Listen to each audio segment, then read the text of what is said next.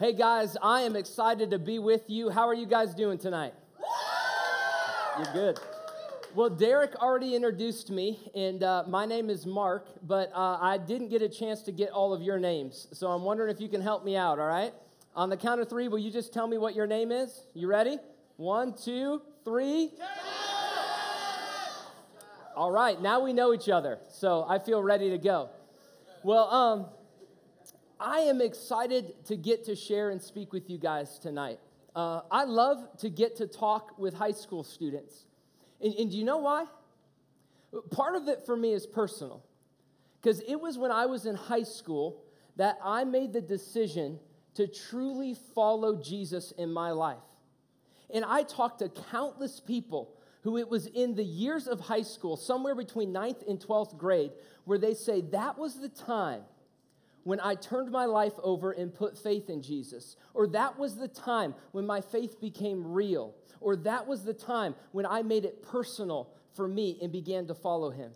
I love to talk to students because you are in a season of life where if you make the choice to follow God and never look back, he can use you in significant ways in this world.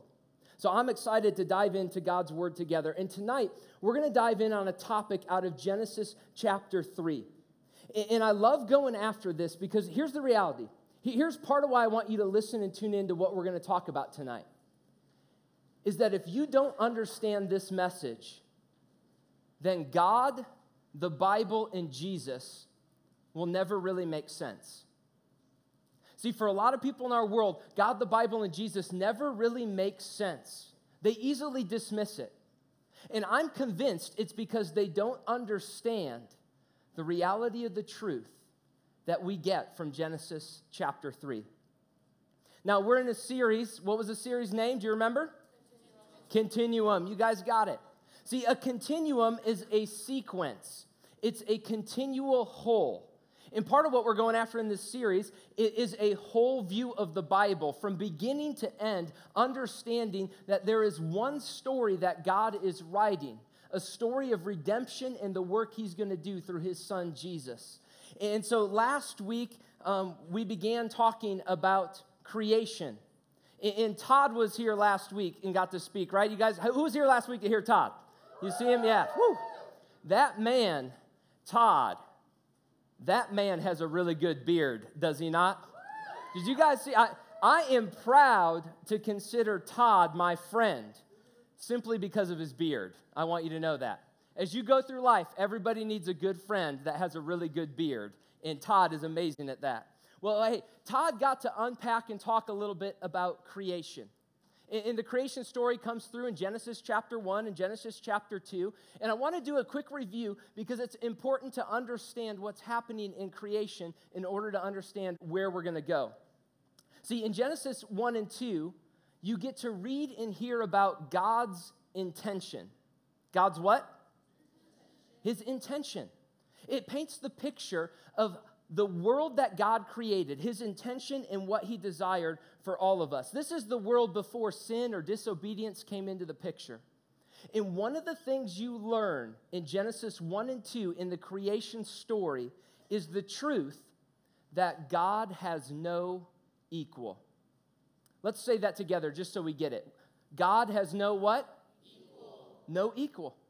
See, listen, if you don't know that, if you don't understand that, you'll get all messed up in this world. See, you've got to understand one of the first things we realize in the Bible, Genesis chapter 1 and chapter 2, is that there is a God, and guess what? We're not Him. And that's a tough reality because you know what? If there's a God and I'm not Him, that means that God gets to call the shots, that God gets to tell us what to do. And we don't really like that, do we? How many of you would just be honest and say that you don't really like to be told what to do? How many would put a hand up in the air and just own, I don't really like being told what to do? Now look around the room for a moment. Look at like keep your hands up, keep your hands up. Now look at everybody who doesn't have their hand up. And do you know why? Yeah, they don't like being told what to do. That, that's why it's not up, right? The, like, you know, guest speaker comes in, tells me to put my hand up, like, whatever. I don't have to listen to that. That can't tell me what to do. I, we just don't like to do this. See, and in creation, we realize the reality that God has no equal. Let me, let me summarize um, on this whiteboard for us really quickly. Uh, a few things that you see in the garden, in the Garden of Eden, in that creation story, because they impact the rest of what we do. When you read Genesis 1 and 2, how God created the world and intended it to be, here's a few quick things. One of the things you see in the garden is peace. Go ahead and say that with me. Peace. Did you ever notice when you read the garden, the reality is relationships are all good. There's no violence in the garden. In the Garden of Eden, as God desired it to be, there was peace. In addition to peace, there was provision. Let's say it provision. And what do I mean when I say provision? I mean God provided all that they needed, their physical needs, all the food they could eat of the garden and enjoy, God provided with provision. And then there was presence. Let's say it. Presence. presence. Yeah, and some of you just thought it was presents like Christmas. No, it's not that. But by presence, I mean the presence of God. God dwelled with Adam and Eve in the garden in relationship with them. His presence was there. We see all of this. And I got, we, there could be more. I'll give one more thing that we see in the garden it's purpose. Let's say it purpose. See, God created Adam and Eve with a purpose. There was a purpose to know and walk with God, to be stewards and caretakers of all that God had entrusted them with. In life in the garden, was good. Right? In the creation story, you hear that repetition when God creates, it was good, it was good, it was good. And then he makes uh, Adam and Eve and he says, it was very good. You guys got it. Now, listen, sometimes in life, I've noticed this actually, when people begin to have provision in their life and even some degree of peace, a lot of times we start to struggle with purpose in our lives. What really is the purpose of being alive? What really is the purpose to go after? See, part of the series is to not miss the very foundational things that are so true. I love, I love how Rick Warren said this. He says, You were made by God and for God, and until you understand that, life will never make sense. Don't miss that, students. Because some of you will go through a season, maybe you're there now, but I guarantee at some point you'll begin to wrestle with what really purpose is all about. You could feel confused about life. And if you miss the basic truth and reality that you were made by God and you were made for God, life is never going to make sense if you miss that foundational truth. In Genesis 1 and 2, the creation story is what helps us to understand that. See, in creation, we see that there is a good God who provided these things. He created a good world, and He created Adam and Eve. That's our, our quick overview reminder of what God was in creation. Now, I want to invite you to open your Bible with me to Genesis, and I'm going to turn to chapter 4, verse 1. So let's open it up, grab it under your chair if you don't have it out. In Genesis chapter 4, guess what page number it's on? 4. You're right there, so I hope you can find it. Genesis chapter 4, verse 1. Let's read this together. We're going to read some scripture in Genesis tonight. It says this Adam made love to his wife Eve. Woo! It's heating up a little bit. How, how many of you were here a couple weeks ago and before for the Obsessed series? Yeah, you were here for that series? Okay, great. So I don't have to unpack what just happened in that verse. Derek already covered it, right? You're up to speed. Okay, we're good. Let's read on. And she became pregnant. Did he tell you that happens? I hope so. That's possible, okay? And gave birth to Cain. What was Adam and Eve's first son's name? We're going to go Cain right here. She said, With the help of the Lord, I've brought forth a man. Later, she gave birth to his brother Abel. Now, Abel kept the flocks, and Cain worked the soil. Right? So, Abel was a rancher, and Cain was a farmer. You got the picture? Now, let me ask you a question if Derek was in this story, would he be the farmer or the rancher? Let me, let me just see, uh, show of hands. How many of you think Derek would be the rancher if he's in this? That's Derek. Okay. How many of you think Derek would be the farmer? Oh, that's good. How many of you know this is a trick question? Because if Derek was in the story, he wouldn't be a rancher or a farmer, would he? Derek would be a hunter. Yeah. Come on, you know Derek's a hunter. You guys know this. Hey, I want to share my very first week here on staff. We're walking around the office. First time I see Derek again in a while. Here's what I hear somebody say out loud in the office Hey, Derek! Hey, man, where do you get your deer urine at? And I'm like, What? Like, what are you buying that for? All right, I just want you to know you are really into your hobby in sport if you are willing to put the urine of an animal on you to be good at it. Uh, Derek would be a hunter. We know that, don't we? That boy loves to hunt. It's fun. All right, let's jump back in. Look at verse 3. We have Cain and Abel. We have a rancher and a farmer. And it says, in the course of time, Cain brought some of the fruits of the soil as an offering to the Lord. And Abel also brought an offering, fat portions from some of the firstborn of his flock. The Lord looked with favor on Abel and his offering, but on Cain and his offering he did not look with favor. Now, I wish I had to, or more time to just unpack the truth and power of this story, but I want to read on for what we're going after tonight. So Cain was very angry and his face was downcast. Then the Lord said to Cain, Why are you angry? Why is your face downcast? If you do what is right, will you not be accepted? Now, listen, this next verse is powerful. But if you do not do what is right, sin is crouching at your door. It desires to have you, but you must rule over it. We'll come back to that and talk about it. Now, verse 8. Now Cain said to his brother Abel, Let's go out to the field. And while they were in the field, Cain attacked his brother Abel and killed him. I want to stop there. This is murder, premeditated, in the first degree.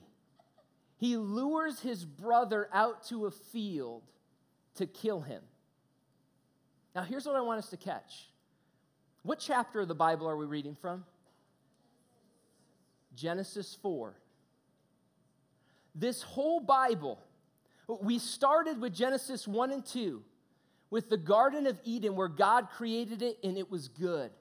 And there was peace and there was relationship. And here we are just a few chapters later, Genesis chapter 4, and there's murder, premeditated. His brother takes him out. And it begs all kinds of questions for us like, what happened? I mean, how did it go from this to that? How did that happen so quickly? How is it in the whole of this Bible? We're, we're right here on, on page number four, and we're already reading about how God's intention in the world has gone completely awry. And we have a brother murdering his own brother. I mean, I didn't get along with my brother growing up all the time. How many of you have siblings you don't get along with? Yeah, you're there, right? I mean, we, we, we have argument. There's challenges. We get that.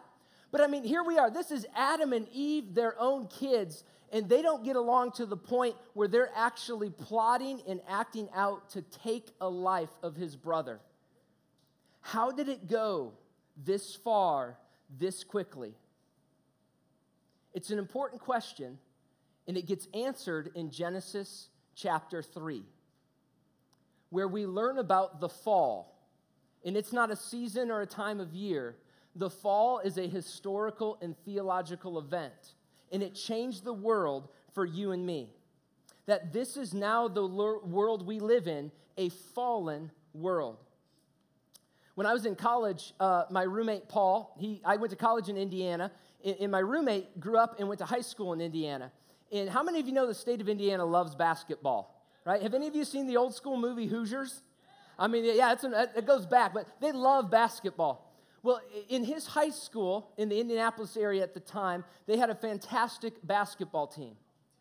But during one of their, their large games, I believe it was even a playoff game towards the state tournament, they had uh, huge, large crowds. Almost the entire school's there watching the basketball game. And one of their star players, during the middle of the game, in front of everyone there, he collapses on the court. Nobody knows what's going on or what's wrong. Medical attention rushes in. And he ends up dying on the basketball court that night in front of his whole school.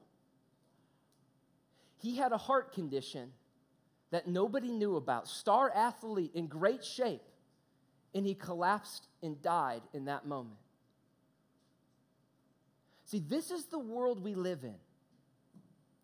There's death, there's pain, there's tragedy and heartache. And when you look around the world we live in and we see these kind of experiences, I mean, it begs questions from us. Like, how did it get this way? Why is it this way? What really happened? In Genesis chapter 3, unpacks the truth in the insight for us. So I want you to flip back uh, to page 3 there in Genesis 3.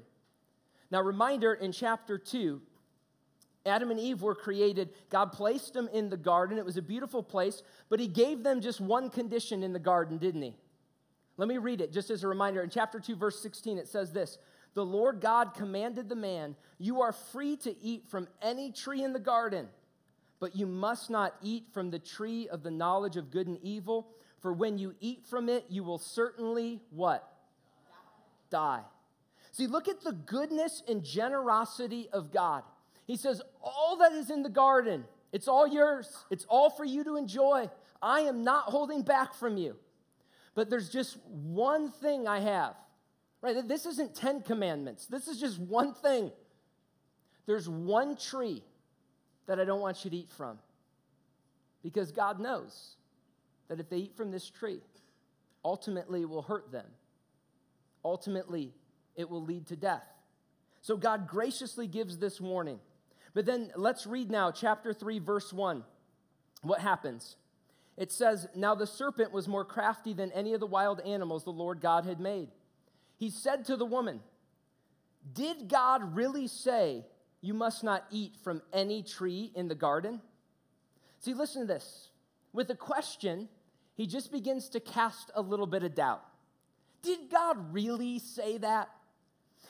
And this may seem small, but right away, the, the serpent here, he's trying to throw a kink into God's plan.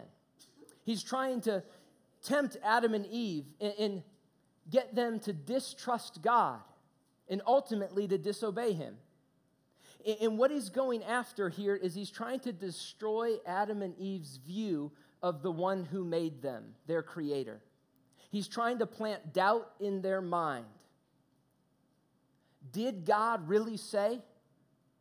He just wants to plant that doubt. Maybe God's holding back from you. Now let's read on and see. Verse 2 goes on. The woman said to the serpent, We may eat fruit from the trees in the garden, but God did say, listen to her clarify. Yeah, God did say, You must not eat fruit from the tree that is in the middle of the garden, and you must not touch it, or you will die.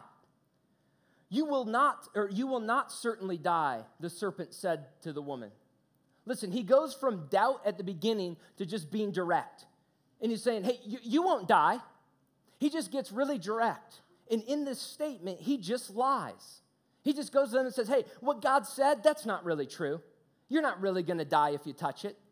And he just cuts right to the point and tells them, You won't die. What God said's not true. Verse 5 For God knows that when you eat from it, your eyes will be opened and you will be like God, knowing good and evil.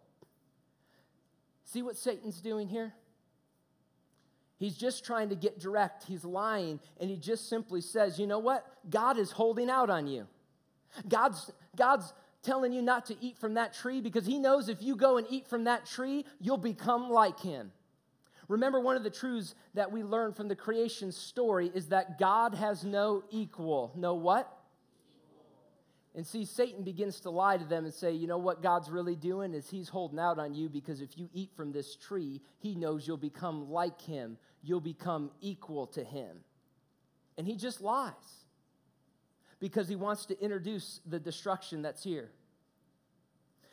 The snake, Satan, didn't present himself as God's enemy in this story. He simply begins to cast doubt on who God is See, he, he begins to try to get them to believe that Adam and Eve, as the created, would somehow know better than the creator. That, that with this one rule, God was asking for Adam and Eve's trust. And with one bite, Adam and Eve communicated their lack of trust. As if to say, God, we know you said this, but we think we know better. And so Adam and Eve sinned. They dismissed God and they chose to go their own way. Now let's read verse 6. It says, When the woman saw that the fruit of the tree was good, good for food and pleasing to the eye, and also desirable, it was also what?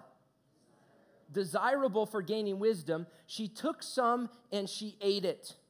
She also gave some to her husband, who was an innocent victim. Oh, wait, it doesn't say that, does it? She gave some to her husband who was with her, and he ate it. See, Adam and Eve disobeyed God, they chose to go their own way. And this is a massive event where everything changed in our world. See, when we look around in our world and we wonder why things are the way they are, why there's hardship or tragedy, why there's pain, it goes back to Genesis chapter 3. And the one word answer as to why all of this is there three simple letters. What is it? Sin. Sin is the simple answer as to why this shows up. And what happens in Genesis chapter 3 is that where God intended peace, once sin showed up in this world, all of a sudden pain got introduced. What got introduced? Pain. And where there was provision, now there would be toil. There would be what? Toil. That means where God just provided the food to begin with, now you're going to have to toil and by the sweat of your brow get it. It was part of the curse of what happened in Genesis chapter 3. And where there was presence in the garden, God's presence, now there would be division. There'd be what? Division. The relationship is broke. It's divided. There's brokenness and division in the world that now shows up. And where there was purpose, now there would be confusion. There would be what? Confusion.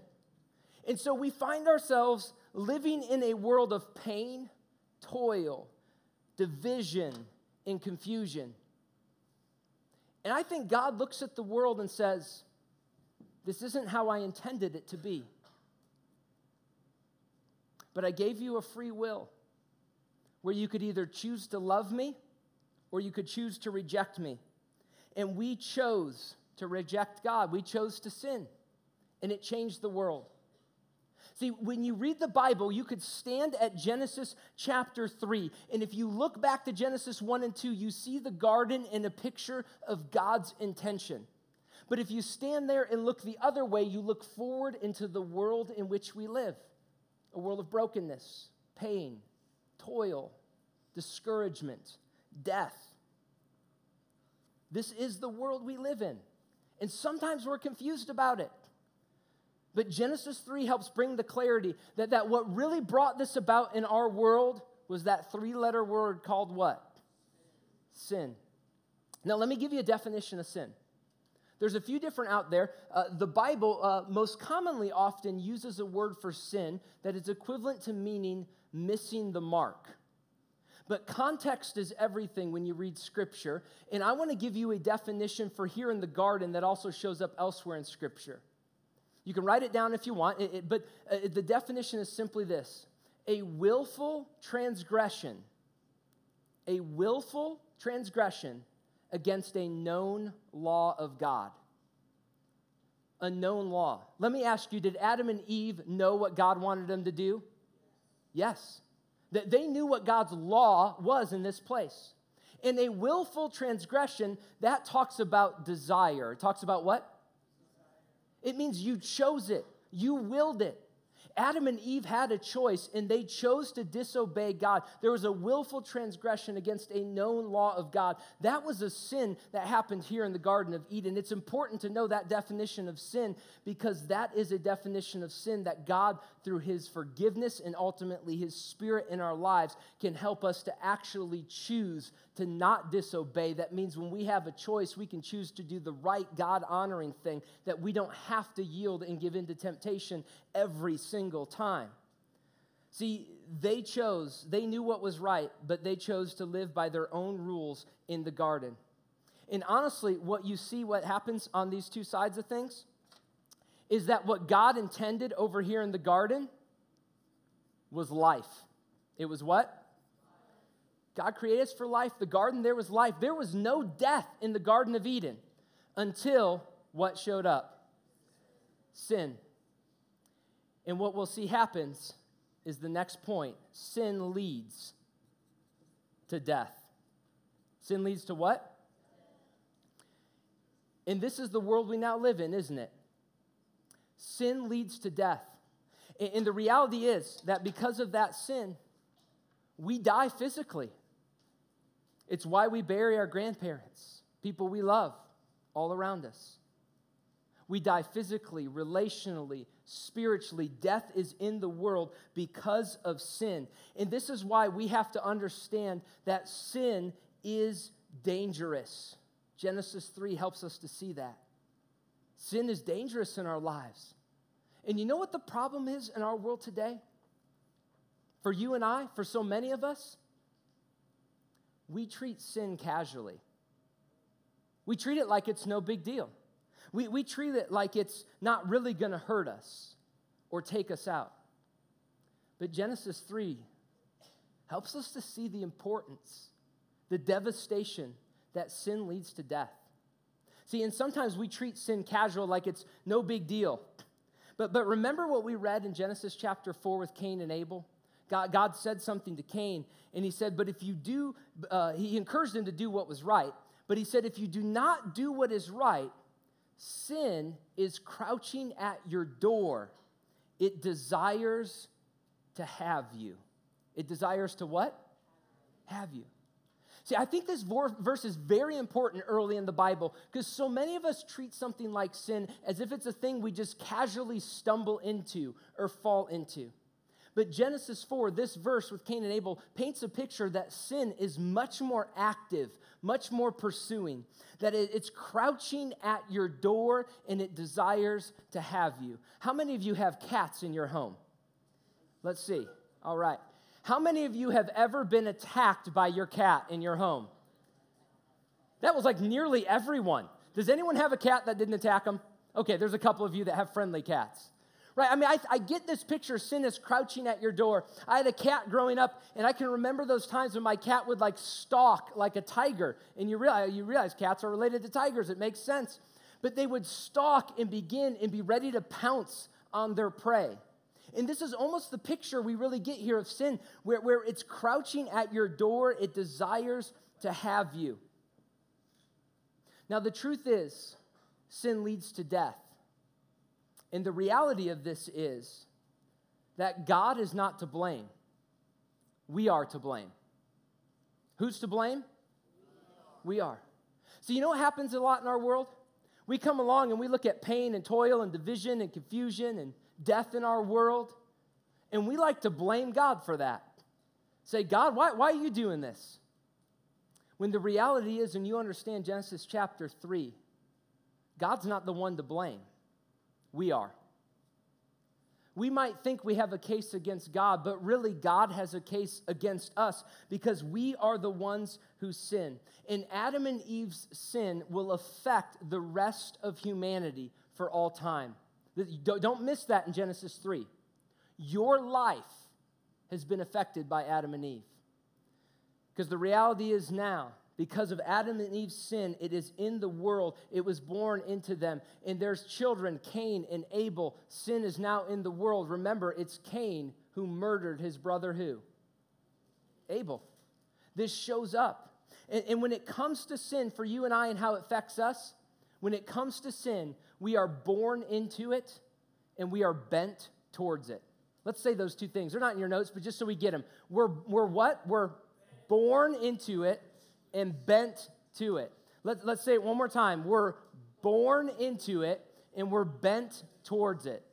See, Romans chapter 5 12 says, Therefore, just as sin entered the world through one man, and death through sin, remember that's what we're talking about, and in this way, death came to all people because all sinned. See, we were born into this world with sin. And when we look at Adam and Eve, we, we understand that now, as we're born in this world with sinfulness, we now have a sin nature. That means we have a bent towards disobeying God. It's part of what makes this world painful and messy. We're born with this bent towards sin. We're born with a bent towards selfishness and pride and thinking we don't need God in this life and we can dismiss Him. I have a, a, a beautiful daughter that's two and a half years old right now. Her name is Eden. And some of you said, "Oh, just on her name." I love that. She, she we, I love her. She's beautiful. She's a ton of fun to have in our house. But I am telling you, as beautiful and cute as she is, I did not have to teach her to be selfish. She just came out that way. I mean, she has toys and she doesn't want to share them. I, I just a, a, few weeks ago, I, I was up in my bedroom. We were looking out the window, and she looked down on our driveway and she got excited because she saw the car. And she looks out the window, and this is what she says when she sees the car. She goes, Hey, my car. And I'm looking at her, she's two. And I'm going, Is that your car? And she goes, My car. And then she looks at her other car and she goes, Daddy's car. And then I asked, Does mommy have a car? No. She's two. It's her car. Right? I she's already got this bent towards, hey, it's mine. I'm selfish. Mom may drive it, but it's my car. I'm telling her where to go. I mean, you, you, you, we just, we are born with a bent towards selfishness. And here's the truth if we don't understand that sin leads to death, we will never really understand why Jesus really matters, why he even came to this earth to die. I, I love how uh, Robert Hicks says it in this quote. Let me read it to you. It's going to be here on the screen. He says, Until I realize the evil that I'm capable of, I don't really believe that Jesus Christ means all that much. See, until I realize that because of my sin nature, I'm capable of evil, until I realize that there is sin in me, Jesus Christ in the gospel isn't going to mean all that much. And we live in a world that wants to easily dismiss Jesus and the gospel and what he did on the cross. And I think it's because we don't understand the truth and the power of Genesis chapter 3 that sin leads to death.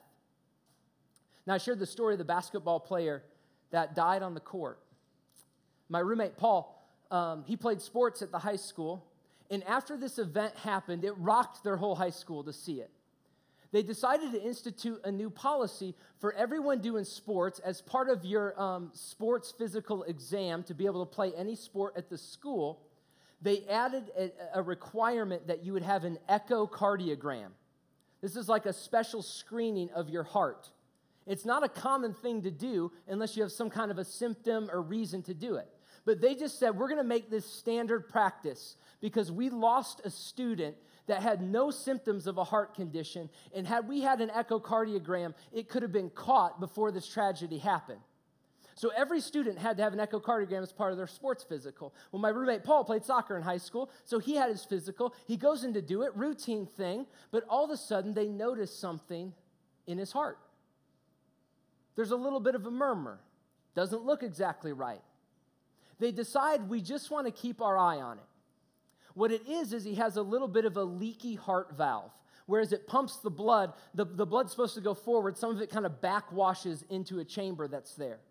And they decide he can still be physically active and they just want to monitor it because it can be something that gets more serious. But all of a sudden, without any symptoms, he discovered he had a condition that puts him at risk and he's got to monitor it. Fast forward a few more years, by the time we are at the end of college, they've continued to watch his heart condition and now decide it's gotten a little more serious and they're going to need to do surgery. So at 22 years old, he goes up to Minnesota to Mayo Clinic to have open heart surgery. Most of the doctors there even asked him questions like, How did you even know you had this condition? It says you have no symptoms of it. How did this even get caught? And he just tells the story of, of how, uh, what happened at the high school and why he's required to have the echocardiogram. And he ends up at 22 years old going through an open heart surgery to uh, hopefully repair, but eventually they had to replace a heart valve so that he could live a longer life. See, he needed heart surgery. And he could have gone through all of life having no clue that he had a condition that put his life at risk. And in his situation, a student had to die in order for him to discover that he had a condition that put his life at risk. See, spiritually speaking, you and I have a heart condition, but many people are completely unaware of it. That, that we need a heart surgery. See, and when we're unaware, we dismiss it. And, and so we dismiss the thought of any help and we dismiss the need for Jesus in our life. See, understanding Genesis chapter 3 in the fall, realizing that God has no equal and that sin leads to death, is vitally important to understanding God, the Bible, Jesus, and ultimately the gospel. Because you dismiss the solution if you don't believe there's a problem. You dismiss the cure if you don't believe there's a disease. You dismiss the restoration if you don't think you have any brokenness. And many in our world today dismiss Jesus in the gospel because they don't believe they have any kind of a condition that matters. See, what we have to understand, students, what is on the line when we talk about Jesus, share Jesus, pray for our friends, invite our friends, Genesis 3 reminds us that what is on the line is what? Life and what? This is on the line. Where God says this isn't just some story. We really live in a world that is broken. And we really live with a condition as sinners that ultimately leads to death.